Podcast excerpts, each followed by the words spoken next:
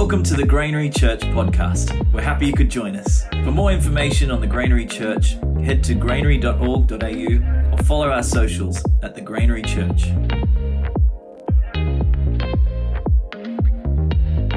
Welcome, everyone. Great to be here with you all today. And um, a joyous community we have here. So, we're into a whole series on getting into shape, which doesn't necessarily mean physical shape. You can work out your own plan. Don't come to me for your health plan for how to get into shape. Go to Hannah, who has run how many marathons, Hannah? Four marathons, yeah. Does anyone else run four marathons here? Someone? Who has? Mark. Well done. Hannah and Mark, talk to them if you want to know about getting into shape. I did do Hannah's couch to five. Then I went back to the couch. It's fun. She's a good teacher. So we're talking about a different sort of shape, and this is the shape that comes from within. And uh, as you, as we come here today to talk about this, um, it's a different way of doing this. And I've, I just want to say to us that I, someone said to me once, you know, when they come to church, they have this idea that if the God who created the entire universe wants to speak personally to us, maybe I should take notes. So he'd come every Sunday with his notebook and take notes because you think, I really, I really need to listen. And so um, I was reading recently. I did, did, a really poor explanation of this this morning because I'm not a scientist, but I read just recently that there's been this discovery of a massive ring. Did anyone hear about this in somewhere out in the universe and beyond? Just recently, like this year, when we're still in January.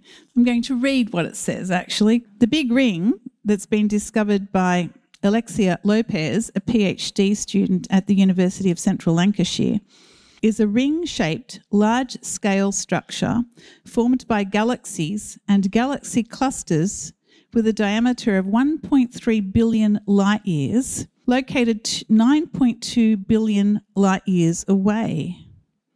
It was discovered this month by Alexia Lopez, a PhD student who happened just to fall upon it when she was looking for something else. And uh, scientists are now looking at this discovery and saying, well, this confuses us as to how the universe works now. It's all a mystery. Isn't that amazing? It's a mystery again. And uh, the greatest brains writing about it don't understand it. So when I think of the God who created that, and likes to surprise us when you think, just when you think it, you had it all worked out, Alexia discovers something that says you didn't, you don't understand it. So if we're listening to a God who knows all of that, let's listen. Let's really listen. Let's take it as a moment not to think, how long's this message going to go for? Let's think about maybe if I ask God to open the eyes of my heart and to open my spiritual ears, I might hear something. And you don't have to try to do that, you just have to ask Him to give you the ability to do that. So I'm going to pray that for you. And if you agree, you just say amen and let's see what God does. So, Father, we thank you that you, this God who created this amazing world that we live in, bigger than we can imagine, loves each one of us with an everlasting love. He's interested in the depths of our being. He's interested to rescue our souls, to know us, to love us. So, Father, thank you that you want to speak to us. And we pray that you'll open the ears of our hearts, the eyes of our hearts. May we see you more clearly. May we have a greater revelation of who we are. May we hear you speaking to us personally. And may we have the courage to respond. In Jesus' name, amen. Well, a passage I want to read this morning is the one that Mel read during the worship time, which was amazing because when she first read it earlier this morning during the worship time, I was, wow, how about that? Because she and I didn't collude on this. Of all the passages in the whole Bible, we both choose the same one on the same day. And I don't think it's a coincidence. So I would say, let's listen. And uh, this is what it says Philippians 4 4 to 9. Rejoice in the Lord always. I will say it again rejoice. Let your gentleness be evident to all. The Lord is near. Do not be anxious about anything, but in every situation, by prayer and petition with thanksgiving, present your request to God. And the peace of God, which transcends all understanding, will guard your hearts and your minds in Christ Jesus.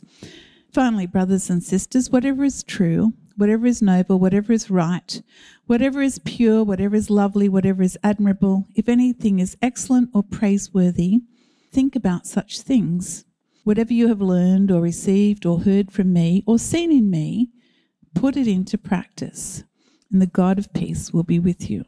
Now, when you read that, when you start reading the, the Bible, you have to have an understanding of the character and nature of God. Sometimes you can take passages just out of context. And because we've all been raised with a skewed view of God, every single one of us, and every single one of us will go on a journey to actually really know who He is. Because of that, you may read passages in the scripture from a skewed view of God perspective. Does that make sense? It's like, have you ever read an email or a text message and you can't get the intonation? So you don't actually, you can be offended or upset because you didn't hear what they're actually trying to say.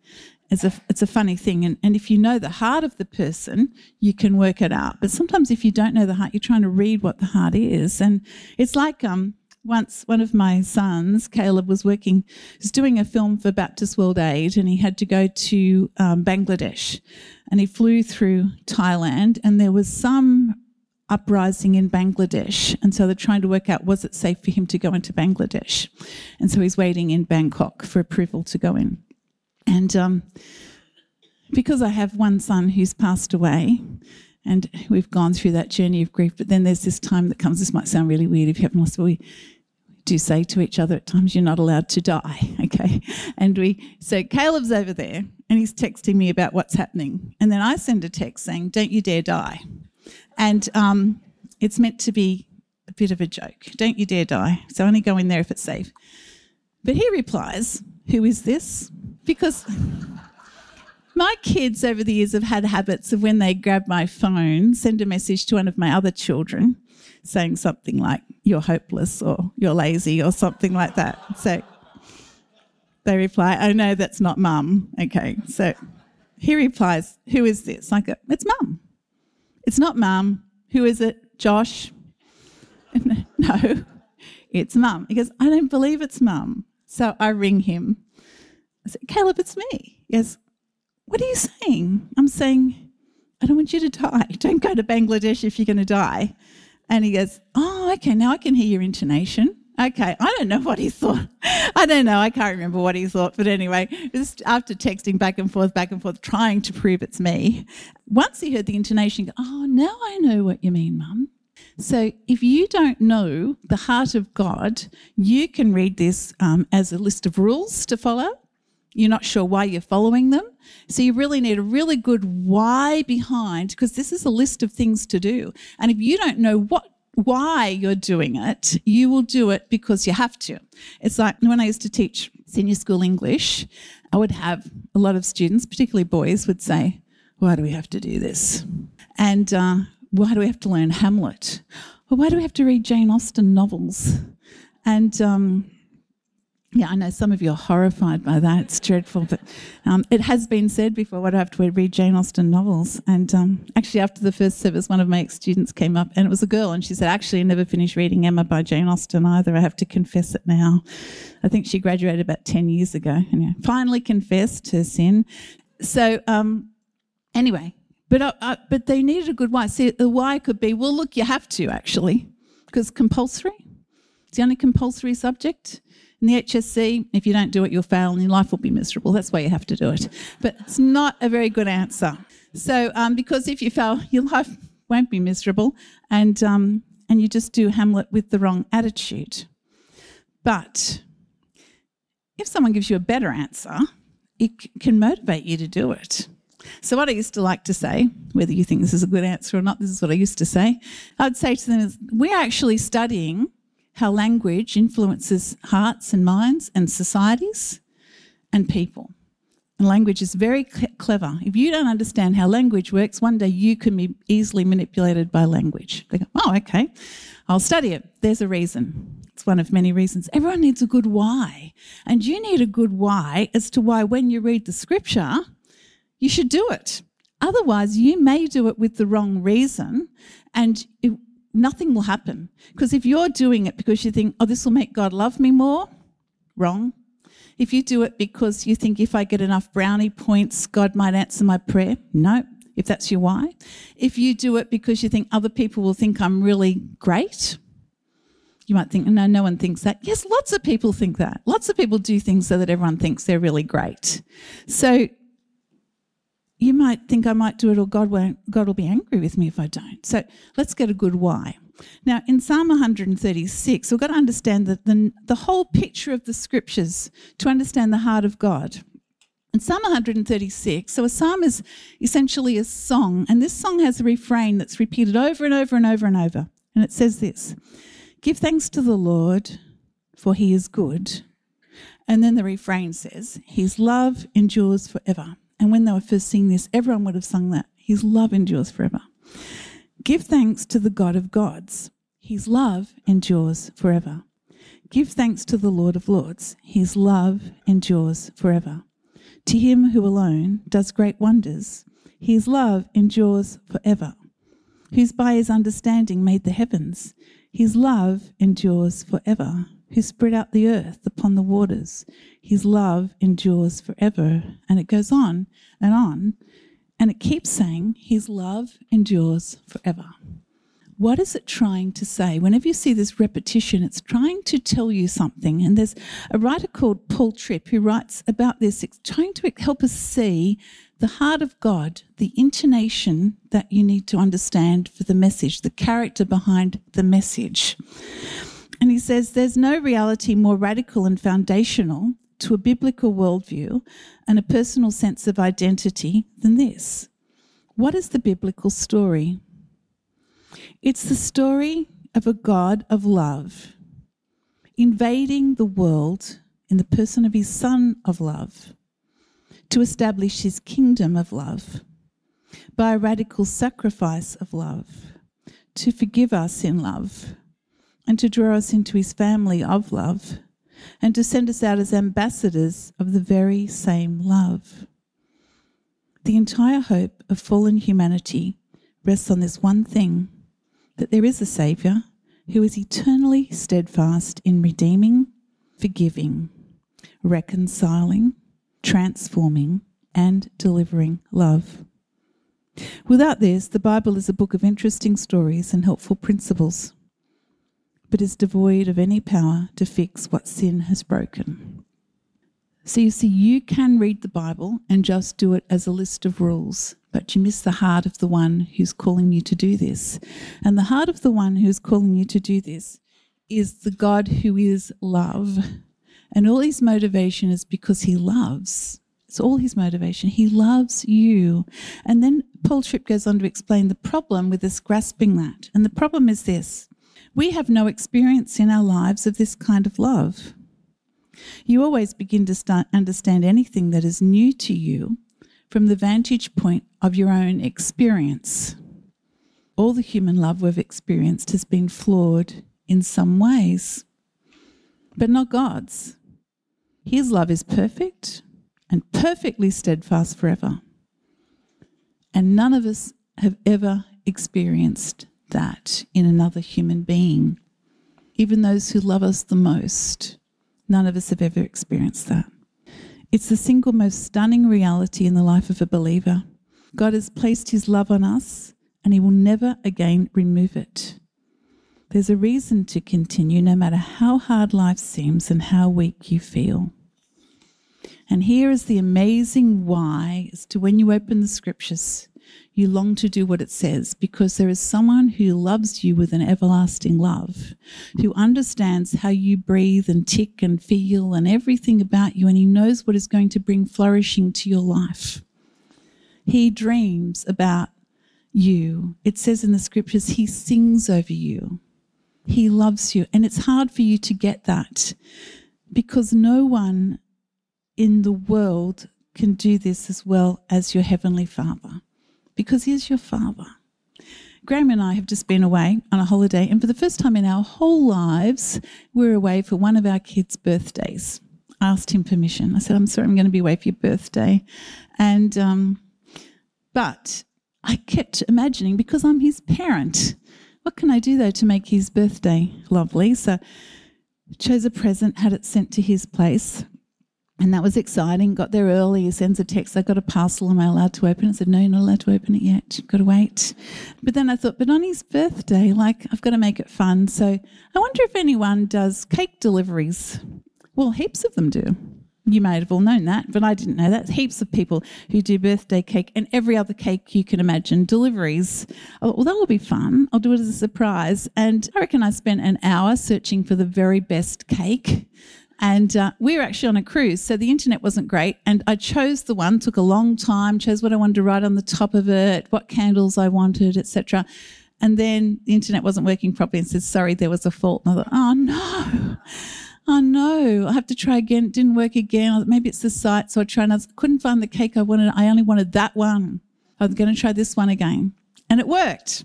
And he got it as a surprise and he was really excited. He didn't know, like I didn't send him a text, I'm thinking about ordering you a cake. I'm now on the website looking for a cake. I'm thinking now about what I'm going to write on the cake. I'm thinking about what colour candles you will have. I didn't tell him all that because I wanted to be a surprise. And sometimes the God of love in, wants to be a surprise to you. He doesn't tell you. You pray about something and you think he's doing nothing. But he's dreaming, he's planning, he's doing extraordinary things. Now, none of you thought about getting a cake for my son. None of you love him that much. Um, because you're not his parent, but I am. And your Heavenly Father thinks about more about you than any loving parent. And if I will spend an hour to an hour and a half choosing a cake that's now been consumed, and how much more does your Father love you? Because the only reason I have any sort of love like that for my kids is just because I'm made in the image of God. And I've got a bit of that but it's not it's not perfect. You can ask them, they'll tell you, my kids. But my father's love is perfect and your father's love is perfect. So now we read this passage from there from this viewpoint, and that is your why. The reason you do it is because you can trust that he loves you perfectly and he's not going to let you down. That's your why.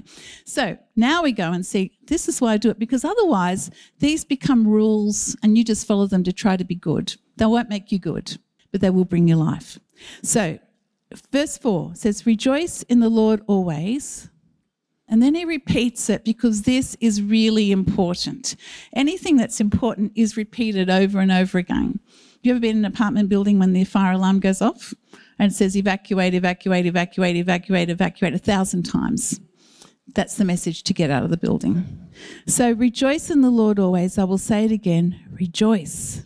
Now, this word rejoice, which you kind of know what it means, but it comes from being cheerful or full of cheer, full of cheer. Always. That means on your good days and on your bad days, rejoice. And you find that they find that really difficult because and I'm not saying that you say to others, you know, if someone says, I'm going through a really hard time, you know, I just lost my job, rejoice. Just rejoice doesn't really work. This is your choice to do this, but why? You have to understand your why. And the why is that you have a father who never leaves you or forsakes you.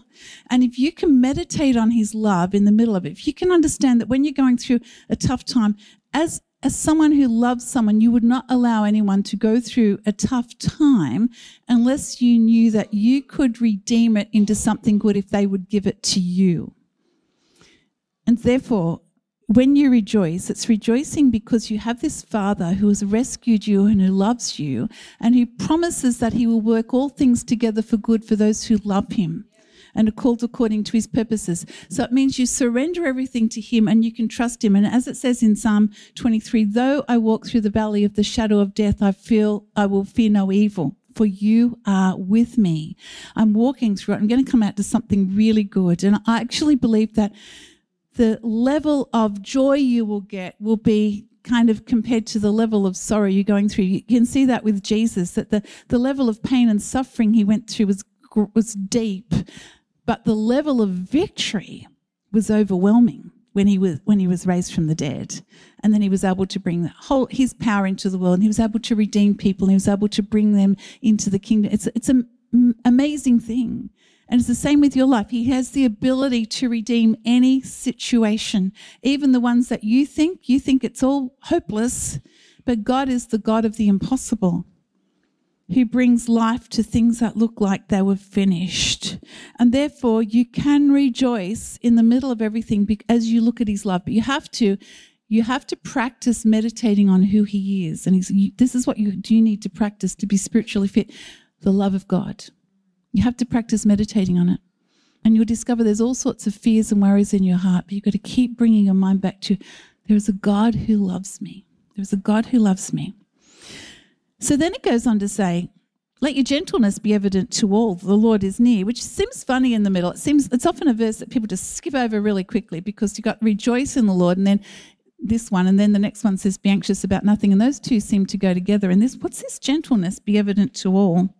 The Lord is near. What is gentleness? Um, does it mean like stroking a cat sort of thing? Gentleness? Well, it's uh, it actually means like uh, patient, kind, humble, and it actually comes from a rejoicing person. Because a person who can rejoice in the love of God in the midst of their grief and sorrow doesn't mean you can't cry, but there's this hope that I have a God who loves me, who's going to redeem this situation. They become patient and kind, humble people. They're not anxious. They're not controlling. They're not manipulative. And they're actually, because in their pain and their sorrow, they're willing to surrender everything to the Lord, a humility comes about them where they bring that same kind of patience and kindness that Jesus shows us to other people. It's a natural response. You become more like Jesus to other people when you are resting in his love in your own personal life. And so you let the gentleness be evident to all because the Lord is near you, very close to you. You don't have to worry about things. So then it builds on that and it says this Do not be anxious about anything, but in every situation, by prayer and petition with thanksgiving, present your requests to God. Now, do not be anxious for anything. Disclaimer don't think because I'm preaching this message that I've got this all worked out perfectly, okay? Otherwise, I would be lying because this is a lifelong journey of learning to surrender your life to the love of God. And don't you hate it? Like Jesus actually says, don't worry. He says, don't be anxious, don't worry. It's all through the scriptures. But don't you hate it when you're telling someone you're really worried about something and they go, don't worry? And do you say, oh, okay, that's right, I won't worry? You don't do that you actually feel annoyed. And the reason you feel annoyed, annoyed is that they didn't take the time to understand your worries. But God does. If you look at this whole verse, it says, Don't don't be anxious about anything, but in every situation, come and talk to God. Pour out your heart to Him. So He actually listens. So, little tip if someone says, I'm worried about something, don't say, Well, the Bible says, don't be anxious. Say, Tell me more about your worries. I care for you. Let your gentleness be evident to them. Let them unpack a little bit to you. But when you're anxious about something, it means that you don't feel safe. You don't really, in the depth of your being, believe that there is a God who will redeem even this. And sometimes you don't know how he's going to do it. And sometimes it seems impossible for him to bring any good out of it anyway.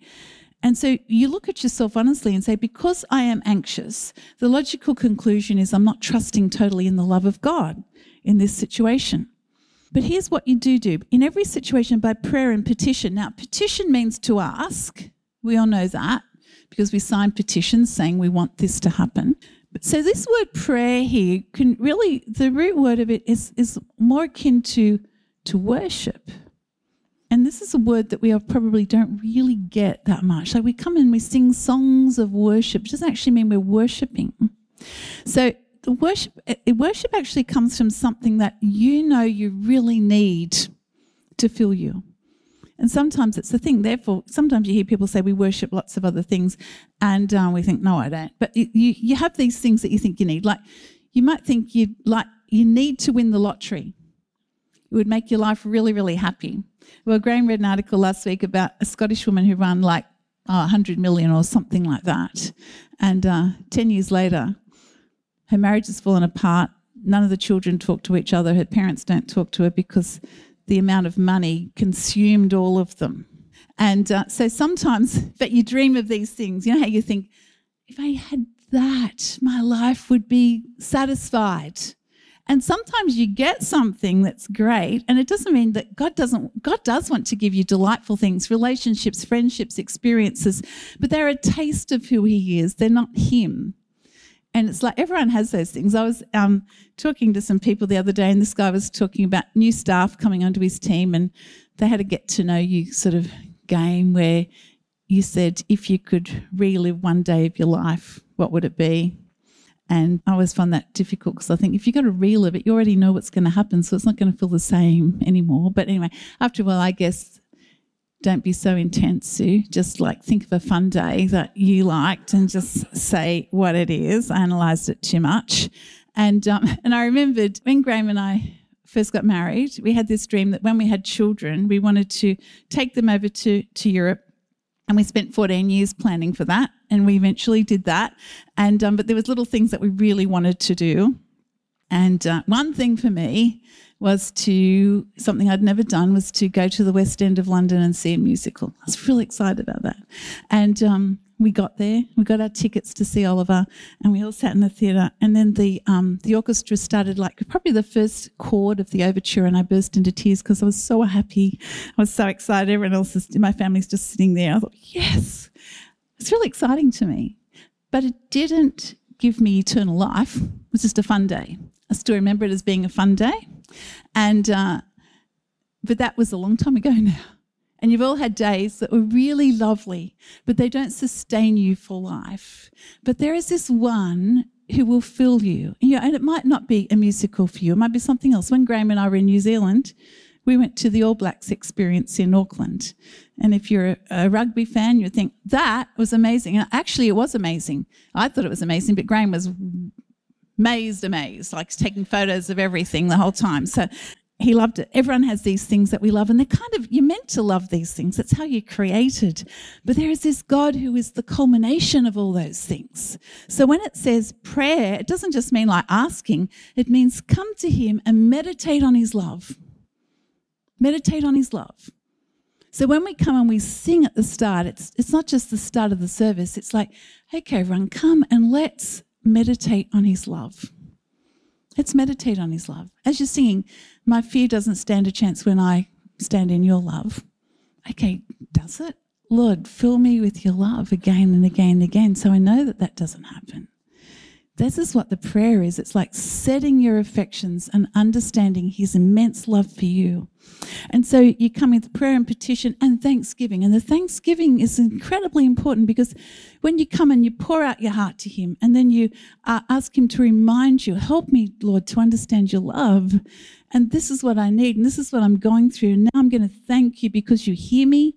I don't even see the answer yet, but I thank you that I've put it into your hands and you are the God who loves me Thank you. And I'm going to keep thanking you. And that's how you present your request to God.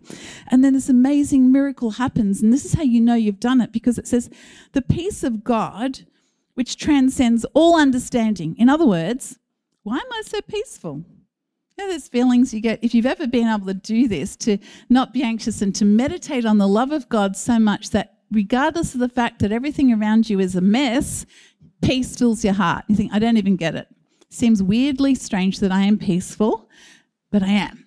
That's what it means when it says it transcends understanding. It's just a way of saying it's illogical. It guards your heart and mind. And so, this word guard is like a warrior's duty. It's an active word. It's like your mind is being guarded because your mind will pull you down if it's not fixed on the love of God and you will start to imagine all other sorts of things. It guards your heart and mind. And, and the word heart in the scriptures doesn't just mean your feelings, it also means your reason and your intellect. So, your heart and your mind is not just the way you're feeling about the situation, but the way you're looking at it suddenly becomes filled with the love of God. And fear is the opposite of faith. And everything that Jesus is looking for is faith in us because that's what transforms our lives. And then it goes on to say this finally, brothers and sisters, whatever is true, whatever is noble, whatever is right, whatever is pure, whatever is lovely, whatever is admirable, if anything is excellent or praiseworthy, Think about such things.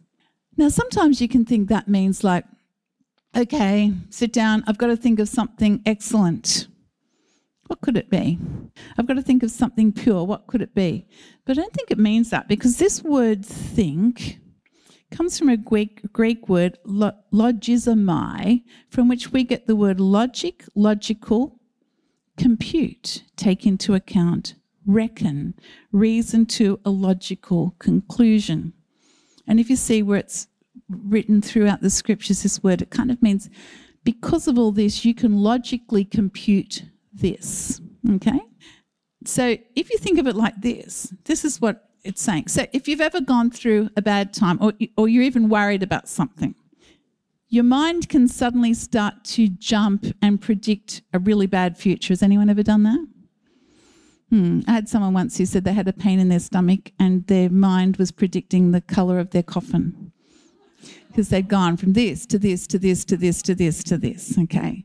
And uh, that's what we all do. Um, we fear things and then our mind logically predicts things and we think that's normal.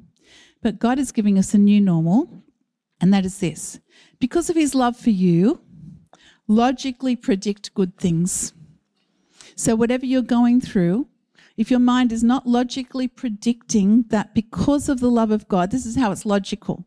You have a God who loves you enough to send his son into the world to identify it with you to give his life on a cross for you and suffer a painful death, to be buried for three days, to rise again from the dead, to ascend into heaven, to send his spirit on all who would be willing to receive him. So logically, you can predict that if you give anything to God, he is going to bring good out of it. That is logical. It's very logical. People can say, well, it's illogical to trust in God. Not when you know him. It's very logical to expect something really good to happen once you know him. You know, you think of people you know who are really, really trustworthy, and it's logical for you to expect that if you called them for help, they would help you. Well, how much more the God who loves you enough to give his life for you? It's logical. Therefore, think about excellent things, just predicting them. And when a thought comes into your mind, it's this is going to go really, really bad, say, well, that is illogical because of the God I know who loves me. It's an illogical thought that I would even think that he would intentionally bring evil into my life. He, if he has allowed something to happen in your life or my life, it's because he is going to bring something even better out of it. And that is logical because you see that all through the scriptures. Anyone who goes through a tough time, God brings something amazing out of it. It's logical. There's a, um, and then it finishes off with this Whatever you have learned or received or heard from me or seen in me, put it into practice. And the God of peace, He is the God of peace. You don't have to formulate peace in yourself. He's the God of peace. And you can just say, Please be my peace. And He will be your peace. He's not just peaceful, He's the God of peace. He will be with you, with you, for you, in you.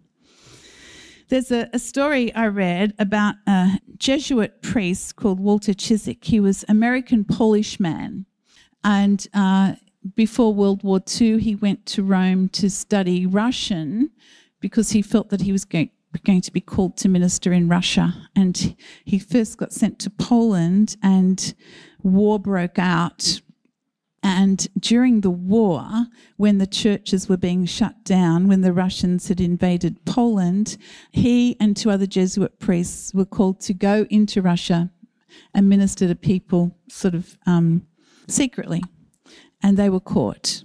And he was put into solitary confinement and he was tortured and he was called a Vatican spy. And he describes his journey of um, thinking that he knew how to rely on God and realized that he was still controlling his own life.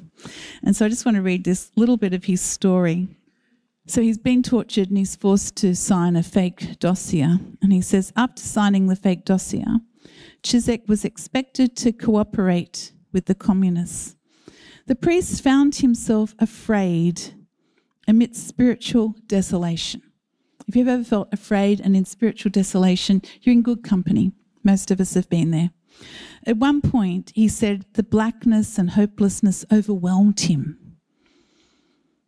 Maybe you can relate to that blackness and hopelessness overwhelming you, he could only see two possibilities cooperation with the communists or execution. And sometimes you can only see two possibilities, but there is always a third one. For that one moment, the Jesuit had lost all hope and faith in God. He had lost the sight of God. He was ashamed. What did he do? He turned immediately to our Lord, whom he had forgotten. I had to pray that he would never let me fail to remember him and trust in him. I pleaded my helplessness because you see, sometimes you can think, nope, I will never fail you. Well, one of Jesus' friends, Peter, said this, and he did. You can't even trust in yourself to do that, you know. I pleaded my helplessness to face the future without him. I told him that my own abilities were now bankrupt and He was my only hope. And sometimes when you go through a tough time, it's the first time in your life that you realize that your own abilities are bankrupt. It's the first time you realize that you don't even have the ability to have faith without Him. You don't even have the ability to breathe without Him. You don't have the ability to do all the things that you think you can do on a good day without Him. And sometimes your bankruptcy is the moment that you realize, I need to surrender everything to Him because I can't do it. Almost immediately, Father Ciszek was bolstered by the thoughts. This is what God does when you come to Him and say, Lord, I don't know what to do. Suddenly, He speaks, even in your thoughts. He was bolstered by the thoughts of our Lord's agony in the garden. Jesus said, Not my will, but your will be done. It was total self surrender, a stripping away of all human fears, of all human doubts about his own abilities to withstand the passion of every last shred of self, including self doubt. He calls this realization a conversion to a life, to live a total self abandonment to God's will. I think some of us think we have become followers of Jesus when we actually haven't surrendered our lives to Him. We just like the feeling of His loving community. And it's actually a call to each one of us to surrender every aspect of our lives to Him, to His love, to trust in His love. He was left with peace and clarity in total trust of our Lord rather than himself. No danger could threaten me, no fear could shake me except the fear of losing sight of Him. The future, hidden as it was, was hidden in His will and therefore acceptable to me no matter what it might bring. And here's the amazing thing that happened the interrogator recognized the change in him quickly. There was no fear, there was a peaceful strength. When pushed to cooperation with the communists, particularly to return to Rome and act as a Soviet spy, the priest simply refused. With the threat of execution, the priest peacefully abandoned himself to our Lord. I think I smiled, he said. I knew then I had won. No hold on him. He wasn't executed, by the way. He was imprisoned for quite a long time, but he, uh, he went back to America and, he, and God had taught him a lot that he could teach people about what it really means to know Jesus. And so to understand the intonation and the character of someone, I just want to read one last passage to finish up. This is Jesus. And he says, If any of you wants to be my follower, you must give up your own way, take up your cross and follow me. And sometimes we think that's angry. It's not angry, it's like, I love you. I want you to flourish. If you want to flourish, stop trying to do it all by yourself. If you try to hang on to your life, you will lose it. But if you give up your life for my sake and for the sake of the good news, you will save it. And what do you benefit if you gain the whole world but lose your own soul? And in the message translation, it says like this Anyone who intends to come with me has to let me lead. You're not in the driver's seat, I am. Don't run from suffering, embrace it. Follow me, and I'll show you how. I'll show you how. Self help is no help at all. Self sacrifice is the way, my way, to saving yourself, your true self. What good would it do to get everything you want and lose you, the real you? What could you ever trade your soul for? Jesus asked you that question. What could you ever trade your soul for? And so, what he's calling us to do is to surrender to his love and to trust him. And I'm going to call the worship team up now because in a moment we are going to declare that over ourselves. And so, the question for each one of us with the life that you have been given, the precious life that you've been given, um, that only you can do something with, that you're responsible for, you have a God who's saying to you, Will you trust me? Will you trust me so that you can rejoice in me always? Will you trust me? Do you believe that I love you? And I want to say that none of us can fully believe that He loves us without even His help to do that. So there's no spiritual superiority in saying, I can do this, because it's not true. Only God can allow you to do that. And it's abandoning yourself to Him and saying, I will trust you. And how you'll be tested on that is things will happen and you'll suddenly think, I don't think He, think he loves me in this situation. And you come back to Him and say, Help me, Lord, believe that you love me.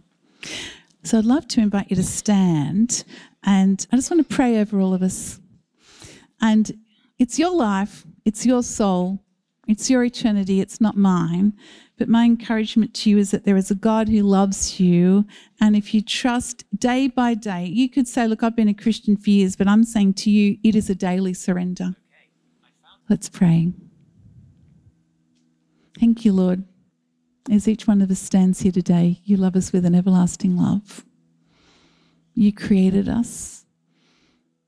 And you say, Let me redeem you and transform you day by day.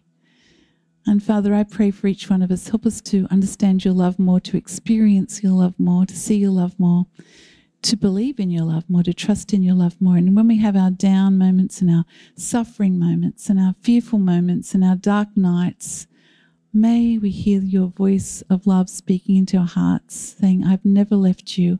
I will not forsake you. I will redeem you with my love. In Jesus' name, amen.